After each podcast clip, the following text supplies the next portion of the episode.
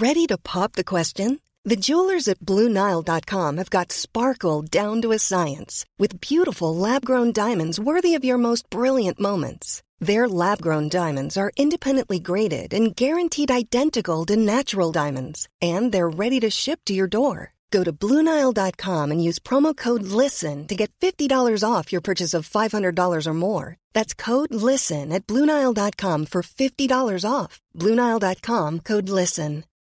Millions of people have lost weight with personalized plans from Noom, like Evan, who can't stand salads and still lost 50 pounds. Salads, generally, for most people, are the easy button, right? For me, that wasn't an option.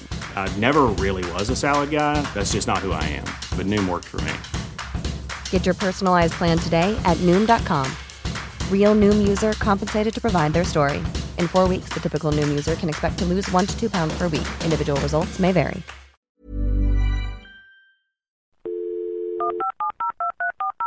This podcast is a Roifield Brown production. Find others on iTunes. All right. Here I know. Ladies and gentlemen, please remain standing for the singing of our national anthem.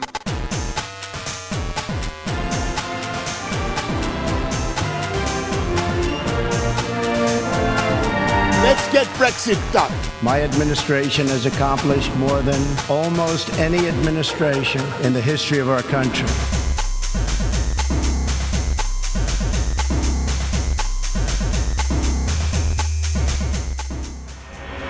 Hello and welcome to Mid Atlantic, the show where we look at the news and the views from one side of the Atlantic from the perspective of the other. I'm Roifield Brown, who is in a rather sunny and glorious Bay Area.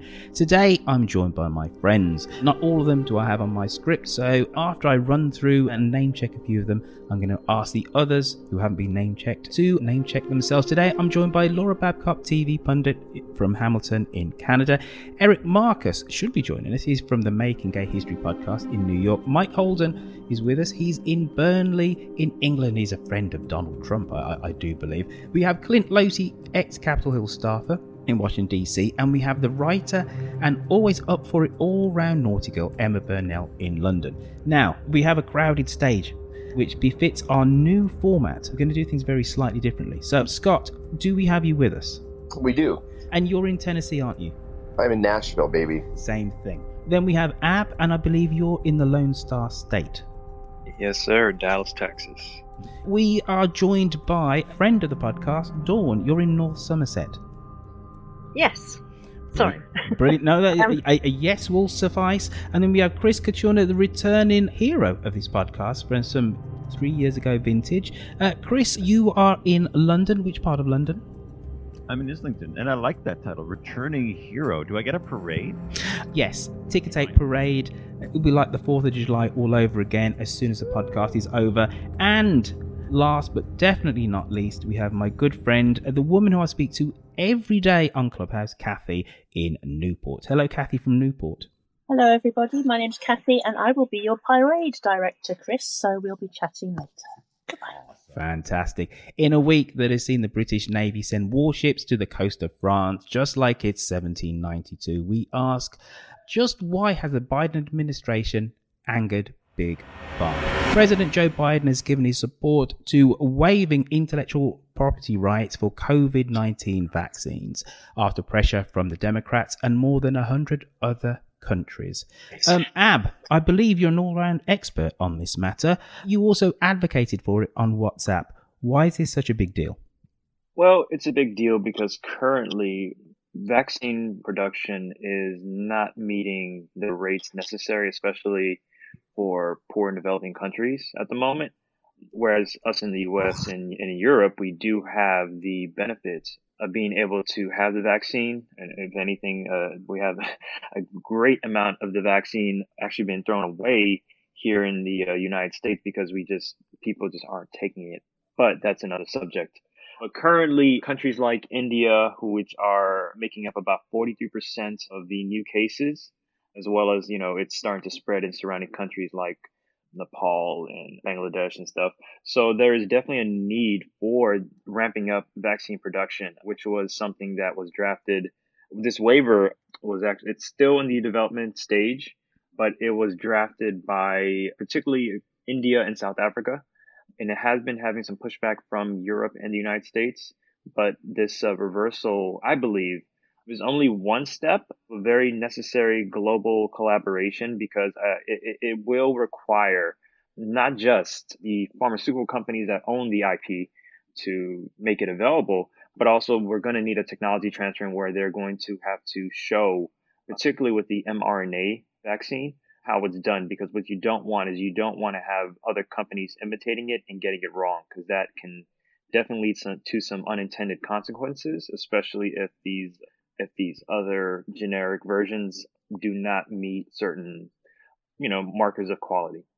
Is it right and proper that us in the developed, in the rich West, basically give all we can do to to emerging economies, not just because of the economic interest, i.e., if they're all fit and healthy, they'll buy more of our stuff, but you know, on on moral grounds, is the Biden administration only doing what is right and proper? Is there any argument against this?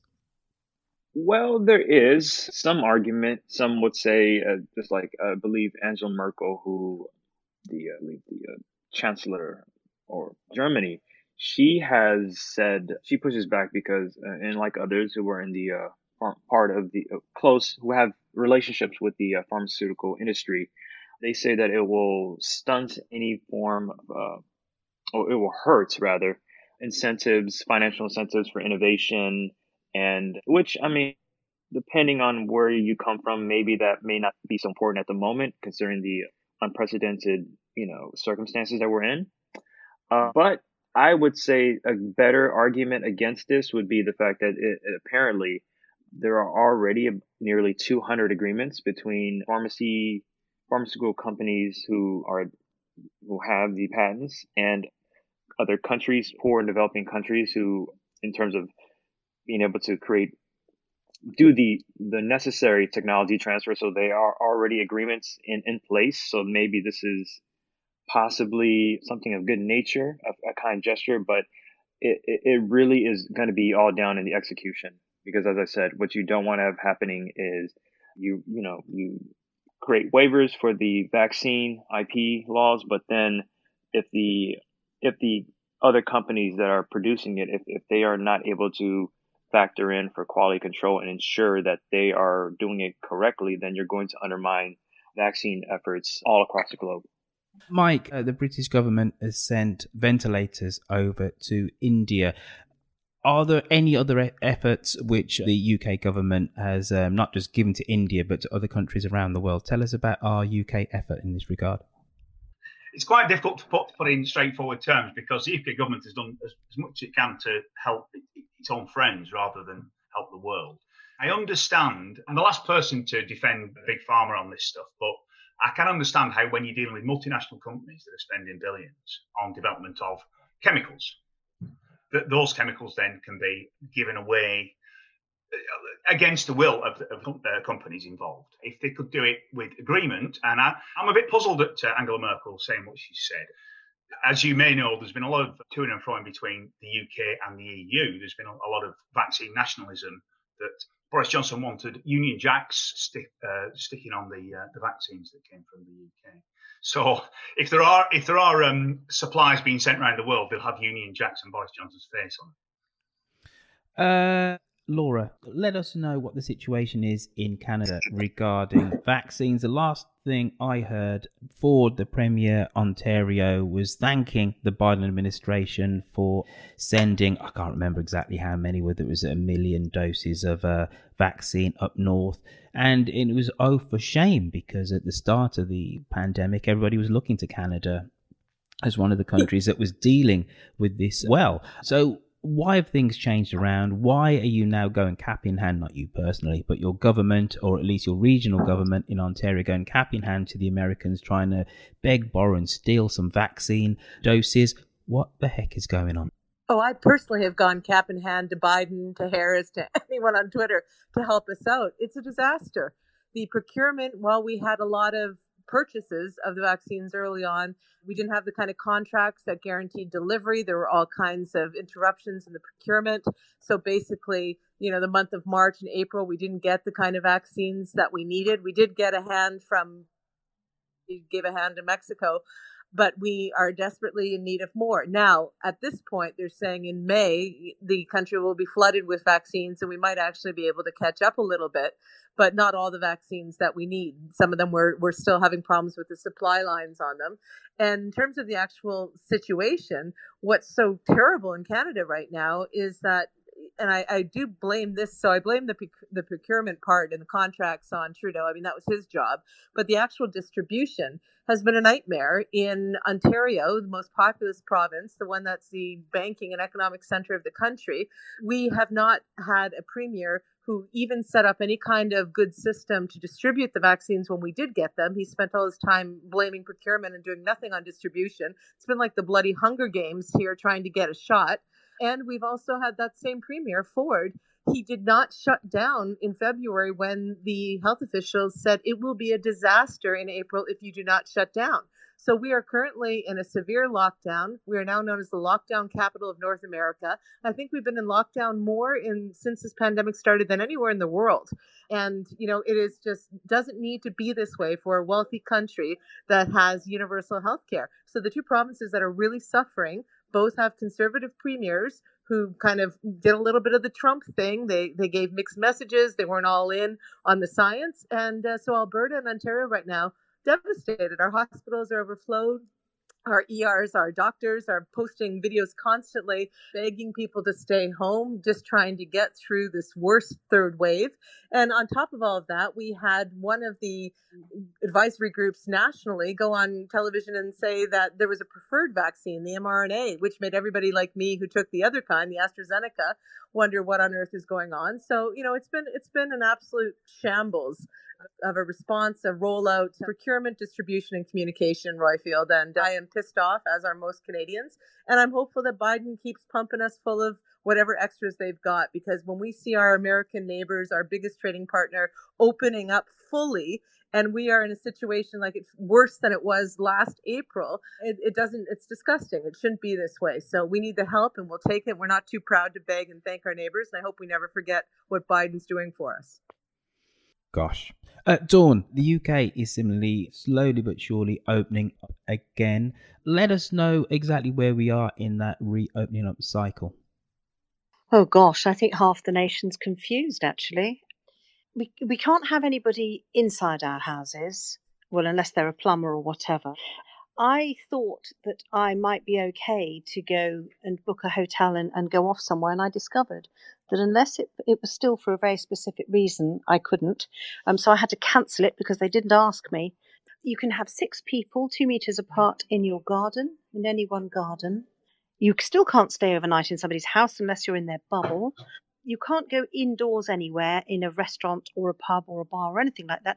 You can only meet outside to eat, and it's still quite cold here. Though, having said that, in North Somerset, it's a glorious day today, and it's been wonderful in the sunshine. So it's it's gradually opening up, and huge numbers of us have had our vaccines and will be having our second vaccine at some point or another. And people over 50 have now been told that they're likely to get a booster vaccine by December or in December. Things are definitely getting better. Very, very far fewer people are being admitted to hospital, and only a handful of deaths now uh, each week from people who contracted COVID 19 within the last 28 days. So it looks as though we're opening up, but and the warmer weather's coming, so that's got to be a positive thing, because uh, as we know, it's a you know it seems to be particularly bad in the cold weather and and attacks people very badly who have a vitamin D deficiency. So it, it still feels like we're locked down, basically, Roifield. Emma, this current administration in the UK, the Boris Johnson one, has played a blinder with uh, distribution of vaccines. Over 50% of UK adults already had at least one jab, and I forget how many have actually had two. We got to seriously get out our Union Jack bunting, our Union Jack flags, uh, our Union Jack underwear, and wave it all in celebration and appreciation of Boris Johnson and uh, his government, surely. Well, I don't own any Union Jack underwear, so I won't be running those at the flagpole. I mean, yeah, I mean, have you not got? Uh, been... Isn't there a little part of you which is very much Geri Halliwell with the Union Jack? Oh no, it's a Union Jack top she was wearing, not an underwear. Sorry, go on. I don't own anything with the Union Jack on it, not for particularly political reasons. I just don't think it would suit me. I've always been of the opinion that you should give credit where it's due. The government absolutely fucked up an awful lot of the pandemic, and I said so. But yeah, the vaccines have gone really, really, really well. And thank God for that. You know, I want to go back to normal. I'm very happy that I've had my first jab, feel a lot more confident and happy going out and seeing people. And, you know, as soon as I get my second jab, then it's back to normal, really. My folks have had both their jabs, which is really, really key because they were completely shielding. So, yeah, I do think, I mean, I don't buy your visual. I've never been jingoistic. I think being patriotic is great. We've discussed this at length before. We have. Um, the fact that I think the government has done one thing right doesn't mean that I'm suddenly or pro this government. I'm pro government in general, obviously. Um, Fantastic. Em, can I do this? Can I say very quickly to people that are in the room, uh, this is Mid Atlantic, the podcast, which we've been doing for years, where we talk about US and UK politics, where we compare and contrast. We now do this on Clubhouse. Not quite every Thursday, but most Thursdays. If you're in the audience, feel free to uh, raise your hand um, if you've got a point uh, which you would like to make. But I'm going to slightly move things on. Today, we- the UK uh, goes to its local election booths. This could expose the weakness of Starmer's Labour Party nationwide and strengthen a push for Scottish independence. Emma, can you give us a framing? What would be a good result for the Labour Party in these local elections? What would be a good result for the Conservative Party and the Scottish Nationalist Party? I'm going to go backwards with those. The Scots Nats started really strongly mid campaign, and they've had um, some internal wrangling. Alex Salmond set up a breakaway party. He's the leader before Nicola Sturgeon. They used to be incredibly close, but have fallen out. They were looking at the start of the campaign to win an overall majority. So, a good result for them would be to get that overall majority. The um, system was supposed to be set up in a way that made that almost impossible, but they've done it before. They will almost certainly end up, they will be the largest party. There is really no question about that. The question will be how much of the largest party. And the more interesting question in Scotland is who will be the second largest party. The Conservative leader, Douglas Ross, is widely seen to have had a bad campaign and very one note, very hectoring. Whereas Labour has a new leader, which is always sort of a breath of fresh air in Anas Sarwar. So, and he's been widely seen to have had a good campaign. So it could, and it's very, very close. It's very much in the margins. So Labour could end up even with slightly fewer votes than the Conservatives, but well distributed in the right seats, so could end up as the second largest party in the Parliament. In terms of the Conservatives, they are almost certainly going to hang on in, uh, not hang on, but but romp home in Tees Valley. They will probably hold on in the West Midlands, and Labour will have to ask themselves some very serious questions about why that is. They're looking not to go backwards, and I don't think they will, to be honest. I can't see Labour picking up any councils. I don't think Labour's going to win the West Midlands. Labour will win Manchester and London. I think they're going to lose the Hartlepool by election by a magnitude of about 10 points, which will cause very serious ructions.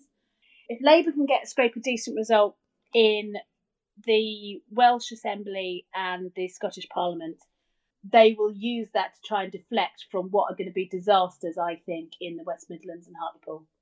Chris, uh, you're in London, so you're one of these what, kind of metropolitan elitists, aren't you? Somewhat of an internationalist. what would be some of the key election themes uh, in the run up to May the 6th for you? Right. So I, I appreciate that you asked me about key election themes rather than, you know, specific races, which as a transplanted Canadian, there's still a kind of, I get vague about the specifics of living in the UK. You know, I kind of, I kind of know my way to the airports and to the restaurants and, and a certain level the detail just, just eludes me. But, but, you know, as a political scientist, what, what I can't help but just remark on is, you know, in politics, timing isn't everything, but today it is. I mean, if these elections were happening, you know, back in October, you know, other people maybe have better numbers, but you know, I think that Labor was probably running ahead by 10 points over the Conservatives. I mean, certainly Starmer was at that point when the narrative was sort of Boris Johnson's bungling of the pandemic. In May, you know, everyone's talking about this kind of vaccine bounce that, you know, we have very short term memories in politics, it seems. And, and right now, people are kind of buoyant about, well, I guess we kind of do th- have things under control. So we're going to give this person more room to, to run with things. I do think, you know, I know we're going to talk a bit later about, you know, the UK Navy invading France. And, and the timing of that is really quite interesting that, uh, you know, the day of basically everybody going to the polls, you know, we're rattling sabers with the, with the old nemesis France. And maybe that's just, you know, as a kind of interesting point of trivia of this pandemic. I mean, what is remarkable today is how many how many elections are taking place because of elections that were delayed last year and, and now today it's kind of all happening.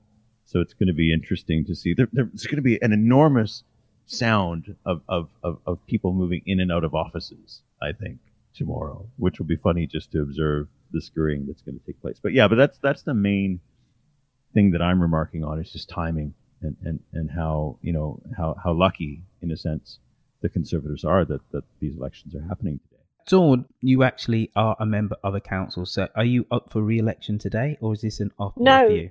No, in North Somerset we don't have any elections that are coinciding at a, a different year. Uh, ours will be next year, following Bristol.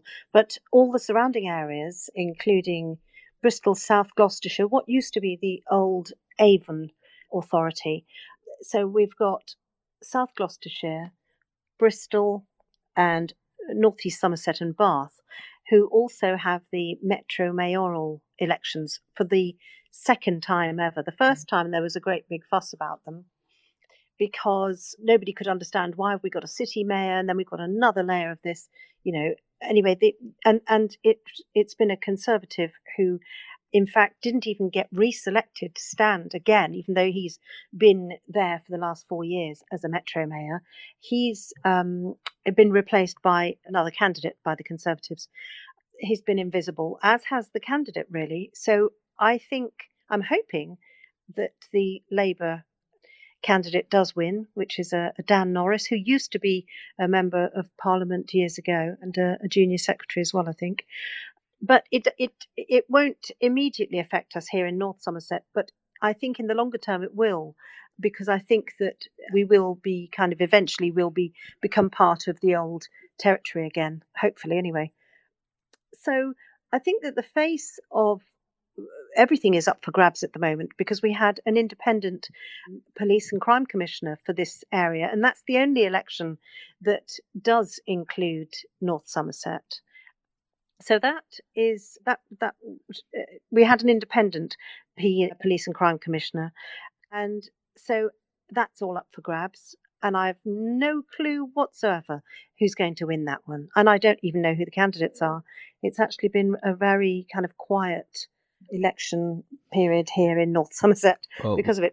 We, we, we live in, in strange strange times, so yes, it stands to reason that uh, things have been somewhat muted on the election trail last question. The UK's elections today. Yeah. How, how united is the United Kingdom? Will this election expose the gradual parting of the four nations that make up the kingdom England, Scotland, Wales, and Northern Ireland?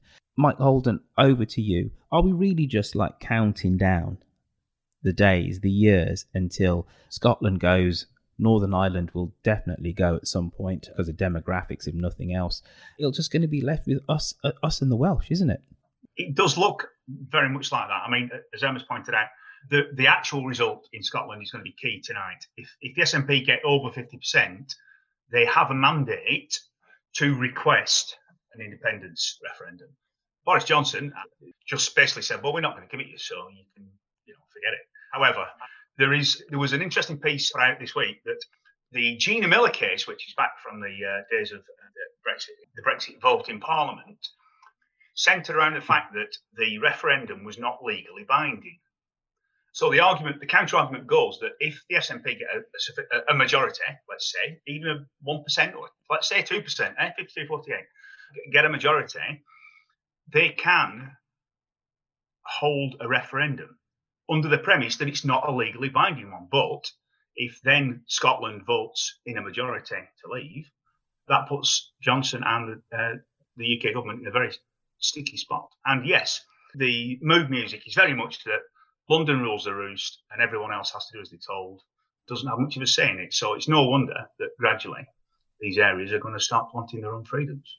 Would hate to see the UK break up, but I'm, i fully understand why they would want to do it. On that note, it behooves me to say this is Mid Atlantic, the podcast, which we record on Clubhouse. So if you are in the audience, feel free to hold your hand up if you'd like to interject, put one of the pundits right, or just uh, state your state your case on a specific issue. We're going to move back over to the other side of the Atlantic and we're going to talk about the GOP and them turning on Liz Cheney. Does Liz Cheney's fall mean that the Republican Party is institutionally taken a hard right turn? Is Trump here to stay? Clint Losey, I believe you got the inside skinny on, on Liz Cheney. You being uh, an ex Capitol Hill staffer. Uh, I, I am an ex uh, Senate staffer um, from uh, Wyoming, uh, which is my home state and Liz Cheney's home state as well. You know, I'm not sure that the GOP has much farther right to turn, so but they're going to try. It looks like. Just you know, for anyone who has found anything else to follow in the news in the past three months, back in February, uh, Liz Cheney faced a vote from her party to oust her from her leadership position.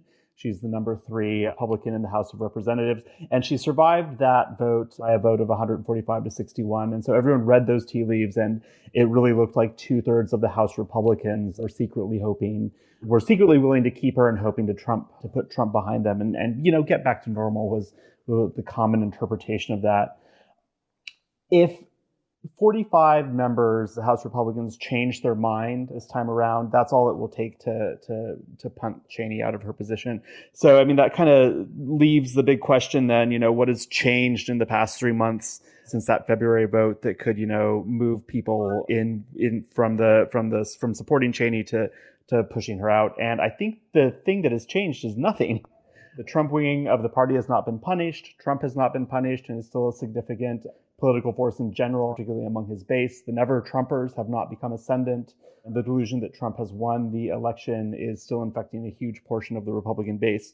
So that's so you know that's the real danger for Cheney is that 45 members will kind of realize that it's not that the party needs to put Trump behind them and move on. It's that it's that Liz Cheney is the person who needs to be put behind them, um, and that that may be what has changed since then that puts Cheney in real danger of being ousted. Where do Republicans who believe the election wasn't stolen go now? Where do these establishment Republicans go? You know, your Mitt Romneys, etc. Eric Marcus, we haven't heard from you. Why don't you opine on this weighty question? Ha! What a great question, Roifield. I have been watching this with with a bit of glee, horror for the state of our country, but glee because Liz Cheney is a horrible is I won't say she's a horrible person. I don't know her personally her politics are horrible. Her father was a miserable person and a great danger to the U.S. So I say it couldn't happen to a nicer person. But in terms of the country, it's just this. It's like the Republicans haven't gone far right. They've gone far delusion. They've gone off a cliff. So it's it's hard to say where they're going. It's hard to say where they're going or what this will ultimately accomplish for them. It's just I I I, I am embarrassed to say how much pleasure I take in watching this unfold. Personally, not for the country. I think for the country, it's a disaster. Scott, can parties of the left, can the Democratic Party take pleasure in the fact that the Republicans are somewhat imploding? Isn't this a, a time for a solid centre whereby the Democratic Party can, you know, the Democratic Party needs an effective kind of opposition. That's what democracy all, democracy is all about. Yeah, it's interesting. Thomas uh, Friedman wrote an op-ed about this in the New York Times yesterday. He was kind of arguing that basically that Democrats needed to sort of support what he sees as sane Republicans like um, Liz Cheney and Mitt Romney and Adam. Who's the guy? Um, I forget the guy from Illinois. Adam uh, Kinzinger. Kin- Kinzinger. Kinzinger. Yeah, Kinzinger. Yeah. It's interesting though. What I find so first off, this isn't really ideological. It's personality driven, right? I mean, it's not. It, it's Liz Cheney's is not is not a moderate or something like that, position wise. And there's not. It doesn't seem like there's a big there are big position differences between her and the opposition. I mean, the difference is are you a Trumper and are you denying that the election was was stolen? And those are the things that are the fault line. So this, it's yeah. I mean, I think it is a, an interesting moment politically, but you know, it's just it's it's interesting that that that what with it Liz Cheney now is sort of is for some people like the the face of a moderate Republican Party. I mean, she does not strike me as as moderate in the least. But again, her you know she's not part of the Trump cult of personality, and so that sort of is, is where the fracture is. And I think I, I do think we need we need a, a, solid opposition party, and and that's not the Republican Party right now. I mean, uh, on on I I, I struggle to think on any issues like what what innovative ideas are Republicans putting forth, and I can't think of many. Maybe school choice. I mean, no, whether or not you're a school choice advocate, I mean that, that's at least an idea out there. But other than that, on many of the biggest issues of the day, Republicans just don't have a way forward. I mean, I think part of the problem there is not just finding common ground on issues. There are, you know, there are a couple where you could find. I think you could, but like like you say, it's very rare. But it's just, I think it's really hard for, particularly for the Democrats, to engage on, you know, legislating and you know, kind of policy making when there's this huge uh, problem, you know, lurking in the room that is that they're the, the people they're trying to work with fundamentally don't respect the the rule of law or you know the reality of the facts on the ground. So like i mean you can you can try and find you know policy tree that that both sides can claim bipartisanship but at the end of the day you still have one party who you know is supporting rule of law and one party that is totally consumed by this cult of personality. And i think that's you know kind of a, a much deeper deeper rooted problem. Roifield you'd ask me if there's a place for people like mitt romney and Liz Cheney and the Repo- current Republican Party? I should have answered that first. It's a simple answer. No. It's I think if I can just chip in, I, I, think something that Trump said in January was quite key. That he stood up on stage and said, "This is no longer the Republican Party. This is the Trump Party." By dint of not not going away, essentially after being beaten, he seems to be proving himself right. And the polling shows that. I mean, the polling overwhelmingly, when you poll Republicans to ask who they want to be their 2024 candidate, it's overwhelmingly Trump. I mean, he's not going away. I mean, people that think Trump is going away, I there's a, I, I think there's an excellent shot that he's the nominee in 2024. I agree. I've always thought we shouldn't underestimate Trump way back to before he when he was just musing about running years ago and when he entered, he was what so many Americans really wanted at the time. And he has a I think history will look back on him not in the way that we characterize him now, but in just in terms of how insidious he was and, and the skills he had at manipulation and the propaganda. I mean, if you just look, it was Press Freedom Day the other day, International Press Freedom Day, and look at what he has done just in terms of endangering the lives of journalists with his fake news. How that took off, just a simple slogan, put so many people's lives in danger and threatened any kind of accountability, and gave uh, gave support to autocrats around the world his impact has been devastating, and I don't think we should ever underestimate it. Just because he's not on Facebook or Twitter right now, we're getting a bit of a reprieve, and we're laughing at pictures from Mar-a-Lago and you know enjoying watching the GOP split itself in half while Biden just charges through and gets some real policies in place. I too share the concern that Trump is just planning his comeback. You know, he's going to waltz right back in. Now, will America be so pleased with Biden's leadership? That except for you know the diehards are going to look at it and say hey we've got something that's functioning whether it's biden or kamala or a combination of both. This is the kind of leadership we need to keep trucking but we'll have to see. So so let's not indulge ourselves too much in, in thinking that trump is passe. I don't think he's passe at all yeah, I think I think what we're saying here is, you know, Roifield, you asked if there's room for some sort of centrist party. There's no center. There's no center between these two poles, and and you know, all of this has its roots in the fire eaters of like the 1850s, who basically decided that slavery was a moral good, and developed a whole religion, which is evangelical Christianity or sect, I should say. It was basically built to justify slavery. And these folks have, you know, there's a through line through segregationists and on on to today of people who they've absolutely no interest in sharing power with people who aren't them. And there's no center with that. Like, how are you supposed to find center between people who are willing to basically take away your right to vote, to have fair representation, to participate in, in governance? There's no there's no negotiation that they're interested in, and, and it's really foolhardy to pretend that that, that exists. Well, when you have leaders coming out having to say we are not a racist country, you know, I mean, I mean, they're they're they're arguing against that negative. I, I agree with you wholeheartedly, and this is a real moment, as we can all see. Is the GOP going to continue as a party that courts racism? I mean, they came so close to having that caucus, that America caucus, that was flat out racist. This was so they came it, stopped but it didn't mean that it didn't get way too close to the edge. And i can't believe that i'm in a conversation where cheney and romney are seen as the heroes in the discussion because you know they were so they were such a threat for so long at least from a canadian perspective with their with uh, their beliefs and everything else, their warmongering, especially with Cheney. So I mean, we are looking at this as neighbors. Thankful there's an adult that's taking care of stuff, so we don't have to be as concerned every single day about what's going on in the U.S. But you know, the election's coming fast, and I'm not feeling particularly at peace watching this. I think America's got a real question to ask itself about: Is it going to fully and finally stop giving voice and opportunity to racists and to people who do hold that belief. It's disgusting to watch. You know, I, I think that sort of Liz Cheney's journey since January is like a, a nice synopsis of kind of the Republican Party's ambiguity since since January 6th. I mean, you think back to February when you know she's wrapped on the knuckles for for insisting that you know Trump's election narrative is is a big lie, but she holds on to her position with you know two thirds of her colleagues' votes, and and, and in part because this is a woman who, you know, most Republicans would struggle to demonstrate as conservative a voting record as Liz Cheney.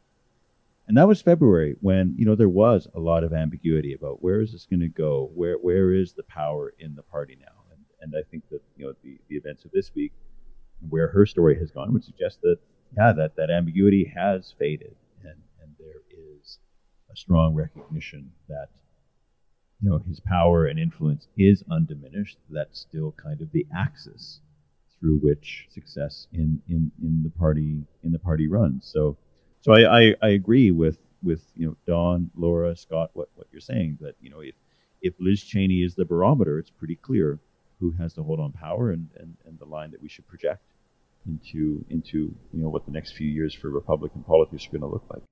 Yeah, I, I think that that's right. I just want to add something to what Chris is saying that Trump Trump did something unusual as a Republican. A lot of traditional Republicans over the past decades, they court the base, they court the religious right and the populist base, and then when they get elected, they they they run they they govern a more establishment, right? And they embrace the establishment.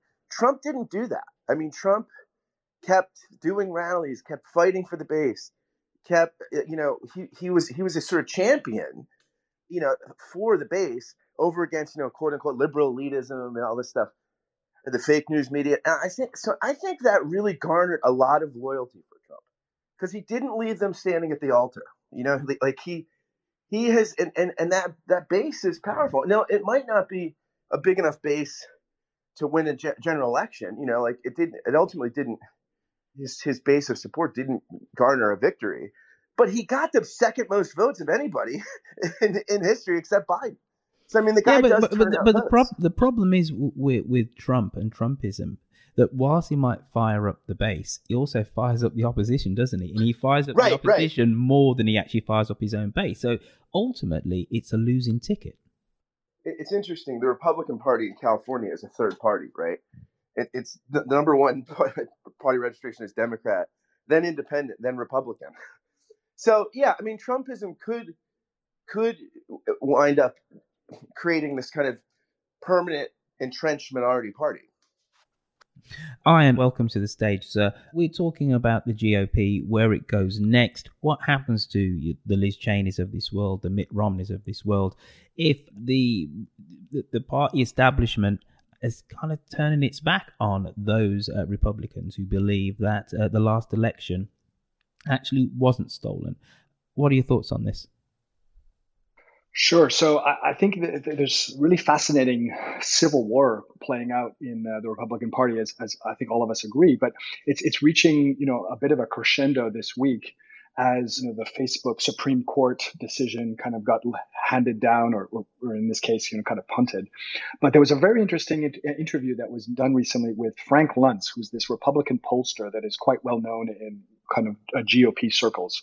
And he encapsulated the, the conundrum that the, the modern Republican Party finds themselves in, which is there's an increasing likelihood, uh, you know, it's only 2021, but Trump is signaling that he intends to run in 2024, that a lot of people who thought he was doing that just to freeze the field is in fact he's in fact serious about doing so and all of the machinations he's doing to try to create these Trump aligned people in primaries is evidence of that.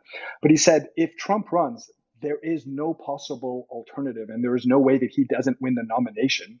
But on the flip side, he this Republican pollster said if Trump gets the nomination, there is no possible way that the Republicans win a national election.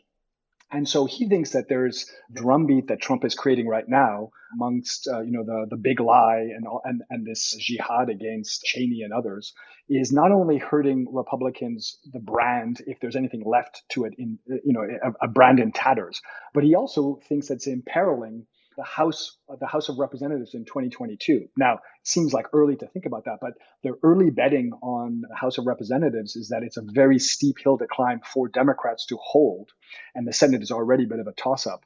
And here is a Republican pollster. I mean, uh, this guy gets paid by Republicans, has been a lifelong Republican. I've met the guy. There's no more Republican in the old sense of the term, in the Cheney Romney sense of the term.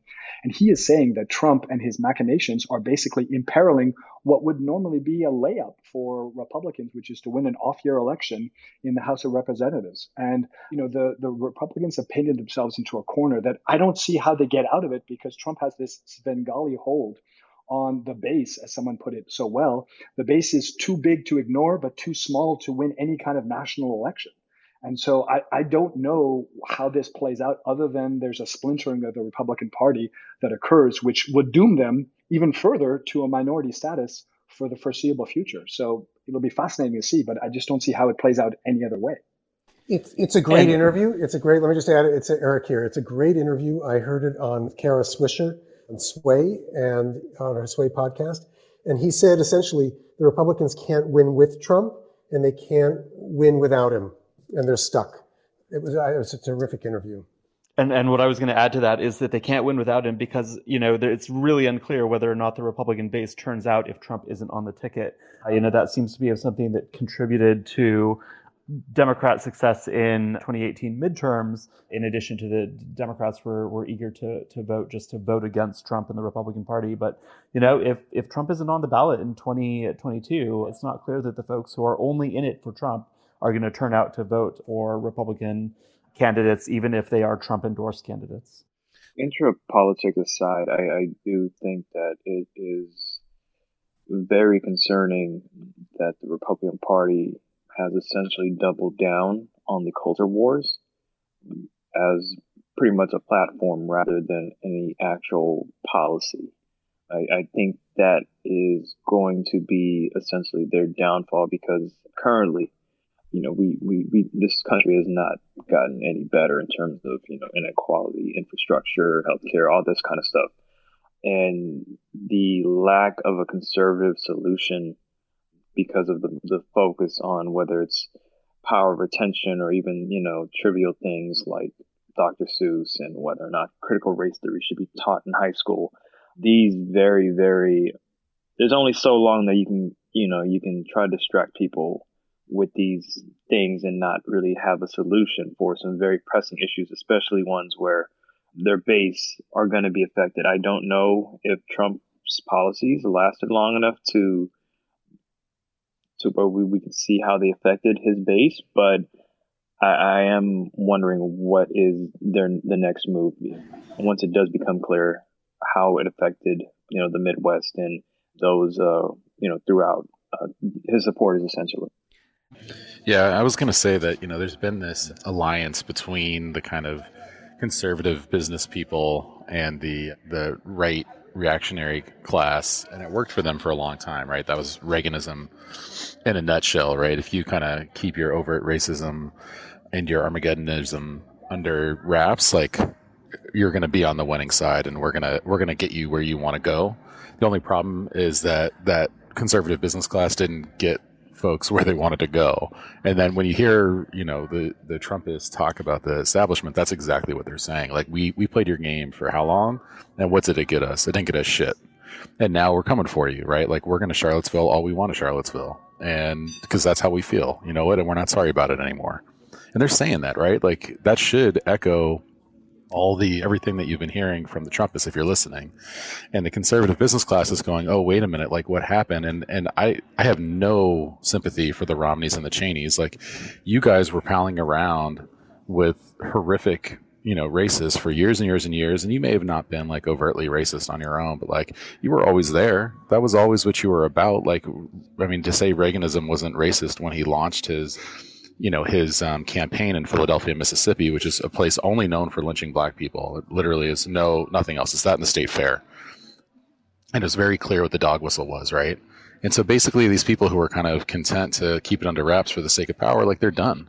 And, and I, I think that that schism and that alliance is gone. And I think what Democrats need to do, what they haven't done, which is basically a death blow to that alliance, is to adopt a real small business message, right? An aspirational, you know, we're going to get rid of racism and provide economic opportunity all in one fell swoop.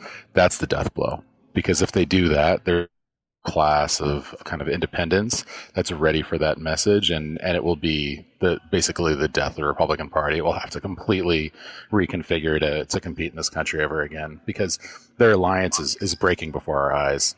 Laura, you're going to have the last word on this, and then we're going to start to wrap things up with takeaways of the last seven days. Go, go for it, Laura. Yeah, I completely agree. This Mother's Day, celebrate the extraordinary women in your life with a heartfelt gift from Blue Nile. Whether it's for your mom, a mother figure, or yourself as a mom, find that perfect piece to express your love and appreciation. Explore Blue Nile's exquisite pearls and mesmerizing gemstones that she's sure to love. Enjoy fast shipping options like guaranteed free shipping and returns. Make this Mother's Day unforgettable with a piece from Blue Nile. Right now, get up to 50% off at BlueNile.com. That's BlueNile.com. Burrow is a furniture company known for timeless design and thoughtful construction and free shipping, and that extends to their outdoor collection. Their outdoor furniture is built to withstand the elements, featuring rust-proof stainless steel hardware, weather-ready teak, and quick-dry foam cushions. For Memorial Day, get 15% off your Burrow purchase at burrow.com slash ACAST and up to 25% off outdoor. That's up to 25% off outdoor furniture at burrow.com slash ACAST. Millions of people have lost weight with personalized plans from Noom, like Evan, who can't stand salads and still lost 50 pounds. Salads, generally, for most people, are the easy button, right? For me, that wasn't an option. I never really was a salad guy. That's just not who I am. But Noom worked for me. Get your personalized plan today at Noom.com. Real Noom user compensated to provide their story. In four weeks, the typical Noom user can expect to lose one to two pounds per week. Individual results may vary. We are seeing a Republican Party break apart. It's a real moment for them where they have to do that gut check, and that people who have been, as you say, palling around with racists all this time. It reminds me of that line from Hosea. You know, you, you sow the wind, you reap the whirlwind, right? They've got they've got a real problem on their hands, and it even affected Canada. A, a really you know billionaire socialite in Canada posted that she took a photo with Trump at Mar-a-Lago last weekend, and the backlash was massive in Canada just being in a photo with Trump and all that represents. So, you know, those Republicans are going to have a really hard time. They've either got to jump in with the cult or they're going to be pushed out to the side. Maybe they'll form another kind of party. But I think that the best ticket for the Democrats is the pragmatic approach to just being effective. You know, people in the US, if their lives get better, if the economy chugs on, if Biden's COVID response was seen as as effective and he's able to stay away from some of the most, you know, outrageous stuff that can come from the far left in terms of things that will just push people away from the Democrats, I think that the Democrats have a good chance at staying in power. You know, people need to see competency and so far Biden has been impressively com- impressively competent. Well said. We were going to talk about the UK sending warships to Jersey, but I think we kind of did that a little bit before and we slightly overran with uh, looking at the ramifications of the GOP turning on its own. Liz Cheney. So, with what, seven minutes before the end of the hour, before we, we wrap up the podcast, I say to you in the audience, if you have a point which you'd like to make, if you think that maybe we've forgotten something, overlooked something, haven't really understood an issue, this is your time to hold up your hand and to quickly jump on stage. But whilst you're doing that, maybe whilst you're pondering whether you should uh, air your views on, on the podcast and in this room, I'm going to come go through everybody in the room. But what are you reading? What are you watching? What has basically excited you in the last seven days in terms of popular culture? Clint Losey, I'm, I'm going to start with you. Now, I know that you're a, an, an, erudite man, you're cultured, uh, you like a good bakery over there in Washington, D.C. Um, tell us uh, what you've been up to in the last seven days in terms of popular culture. Obviously, the pandemic has been a lot of binge watching, but there are a couple things that I'm starting to catch up on just now at the hopefully at the end of the pandemic that I missed from the past couple years, and that's The Americans, which is a pretty fantastic drama about Russian spies, Soviet spies in, in the U.S. in the 1980s, and then Modern Family as a kind of a, which is a sitcom that ran for 11 seasons, and I I just love Modern Family. It is exactly my type of humor. Big ups to both of those uh, suggestions. I came at The Americans very late in the day. I, I think I started watching it when it's already on season four, and it had that utter sense of loss when I finally, number one, caught up. So then I had to wait for the episodes in real time. That was a real pain in the backside. And then, secondly, when it was all over, it was utterly gut wrenching. That's the thing about binge watching anything the sense of loss when you actually finally get to episode, num- you know, when you get to the final episode. Emma Burnell, you're always you're always doing something cultured. Tell us about something. Uh, well, actually, what I'd like to say is about local government because that's you know, most elections that are happening in England and Scotland today, local government elections. It's the most important form of government, really. I'm very big believer in delivering locally where you can. Sure, national frameworks, making sure that we have national standards, but making sure that we have local delivery networks and local understanding of need. And yet, we're not talking about that even on the day that we're supposed to be electing local government. I don't mean us as this group, I mean us as a country. I mean the Labour Party have been, you know, they've done their usual political broadcast on the NHS, which has absolutely fuck all to do with local government or local government elections. But yet again, we're all, we're talking about the NHS. So I just want to shout out to all the people who work tirelessly and thanklessly at the actual coalface where people really live in local government because I think it's really important and we don't appreciate it nearly enough. It's one of the key structural things which is actually wrong with the United Kingdom is that too much of decision making is made centrally, not enough of it is made locally. Local councils can only raise something like a third of their budgets actually from from local taxes. We actually hamstring, we, we, we denude local politicians of, of, real power, which is one of the reasons why we've only just had relatively recently this whole layer of local governance around local mayors, uh, metro mayors, and even then they have little and no power compared to the rest of Europe or even North America. So it's one of the structural things we need to get right, and when we get that right, will kind of unleash economically so many cities and towns which are just centrally planned. Couldn't agree with you more. Uh, Scott, speak your piece. Uh, you are in Nashville, not. Uh, what did I say you were before? Before we started recording, I got it completely wrong. But you're in you're in Nashville. You're t- you're sampling the good, you know, the delight of that wonderful, charming city. Tell us somewhere you've been in the last seven days. Yeah, you know, I've been to a couple of honky tonk bars, which I've never been to establishment like like this. There are these like multi-story pubs downtown that have like live music on every floor. So it's, it's been pretty interesting. I've met a lot of interesting people. I've I kind of stick out here as I, I sort of look and smell and feel like a northeasterner. like so I feel a little bit. Whoa, of whoa, whoa, whoa! Like, what? How do northeasterners smell? Do they not wash or what? Uh, how, we, how we, we, smell? smell absolutely. We smell. We smell like lilacs and roses. I mean, Brilliant. we're just we're, we're wonderful. Fantastic. Yeah. So that's been. So I've been. So I've been out and about a bit. I'm enjoying myself, and also, I've been binge watching a bit. I've watched the show called Condor, which, if you like spy thrillers, it's it's I think it's from Epix it's excellent. So I'm in the second season, and it's based on the film Three Days of the Condor, which I think was a Robert Redford kind of spy thriller in the 70s or something. But um, it's excellent. If you're into sort of spy thriller uh, you know, sort of stories. It's it's pretty good. I, I highly recommend it. Can I highly recommend The Serpent on Netflix? It's about it's a true story about about a serial killer. He he actually kind of preyed on the hippie culture and he traveled around the world and committed all kinds of heinous murders and it's a pretty amazing cat and mouse kind of uh, movie. That sounds excellent. Ab over there in Dallas. No recommendations about alcohol, so no talking about Uncle Nearest. Oh, whoops, oh, I, have said it. Tell us something which uh, you've indulged yourself in in the last seven days. Well, outside whiskey, I am actually getting ready for a book that I ordered recently that I'm really excited for once it arrives. It's called Equality An American Dilemma, 1866 to 1890. Professor Charles Postel. He was actually on Clubhouse, and it is that room that where he was giving interview. It was fantastic and just so so so great. His, his knowledge, just how social movements have essentially started and how they died, and how also how they thrived, particularly post Civil War and during the Gilded Age, and what essentially led to various movements that occurred in the uh, 20th century. So that is that. I'm going to indulge myself in that book soon.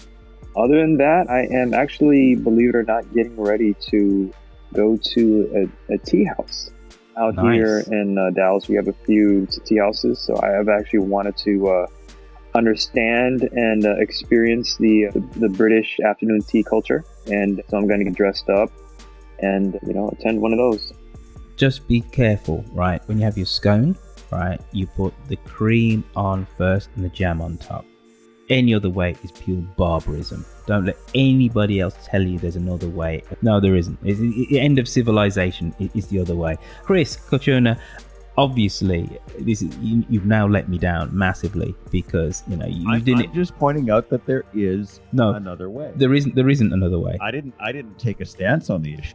But even saying there is another way, you're hinting that there are barbarians in Cornwall that will absolutely put the jam on first and the cream on top, which just messes the whole thing up. But anyway, let's not talk about afternoon tea, uh, a, a, delightful English tradition of which I do try and partake in as much as I can whilst uh, actually in California. There's a great place in Alameda just down the road, which is a Malaysian tea house, which I'm gonna gonna try soon. I love me some finger sandwiches. Well, I mean the HBO has has put on the internet its first images in the Game of Thrones prequel, House of Dragon. I mean, we should all go check that out, especially if you need just something to sort of cleanse your palate after the uh, the series finale of Line of Duty on Sunday. But I won't get into that. You know what? Oh, did I, you want something more highbrow? No, no, no, no, no. Listen, I don't expect anything more highbrow from you, an Oxford Don who travels the world doing motivational, you know, speaking.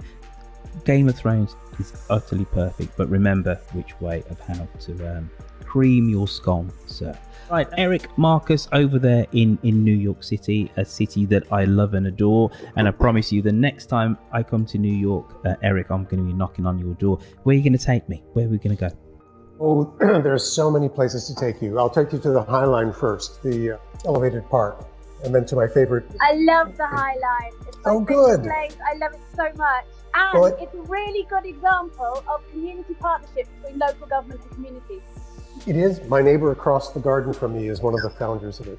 Oh, fantastic. I will tell him how much I love it and I'm raving about it from 6,000 miles away. I will tell him. Can, and can, I will take you there, Roifield. Can, can I just say, I have been to the, the High Line, but I can walk it again. The first time I went was 2010 when there was only the first mile or so done. The last time I went, it was it was much further, went all the way, much, much longer.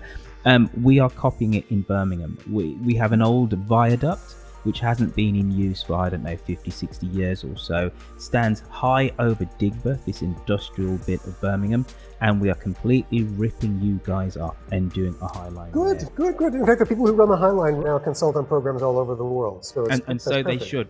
So they yeah. should. Anyway, so you're going to take me to the High Line. Wherever, where else are you going to take me? Well, so I'm going to take you. going to take you for a beer at my favorite place, Oak and Hops, which is just around the corner from where I live, and just around the corner from the High Line. But in terms of what I'm watching, I binge watched, which is something I never do, a series called Unorthodox.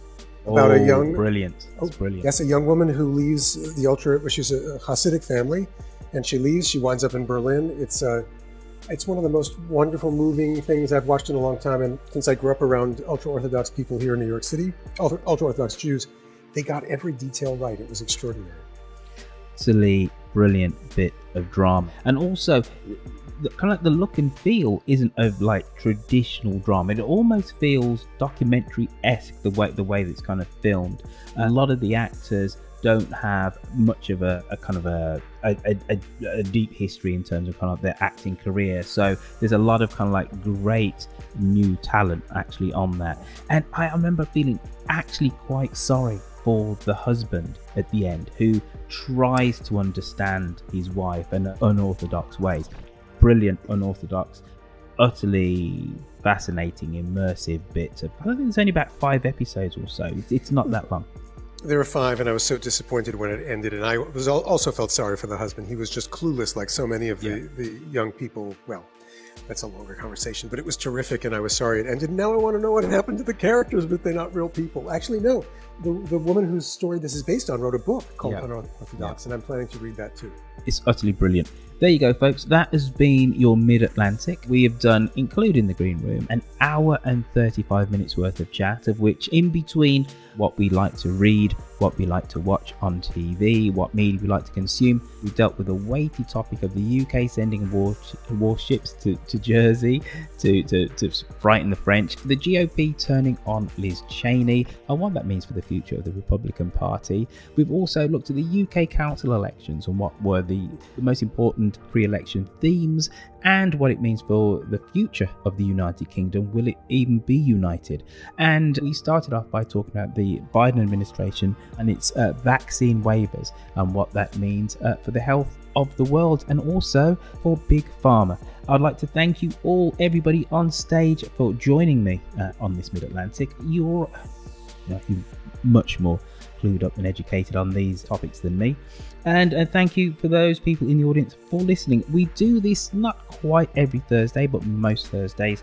We start off with 30 minutes worth of green room chat where we just lubricate our brains and on our vocal vocal cords and then on the hour we talk about UK and US politics with Clint Losey, Emma Burnell, Scott, Laura, Eric Marcus, Chris Katuna and other assorted friends of mine of which one of them is Kathy today. So again, why don't you if you want to be alerted when we go live with these hit the little green uh, house on the top of the page which says Mid Atlantic, become a follower, so then you'll never miss out on great opinions and insights from my pundit friends. Take care, everybody. Look after yourselves, be good, and don't forget left to centre politics is right wing politics. Bye bye.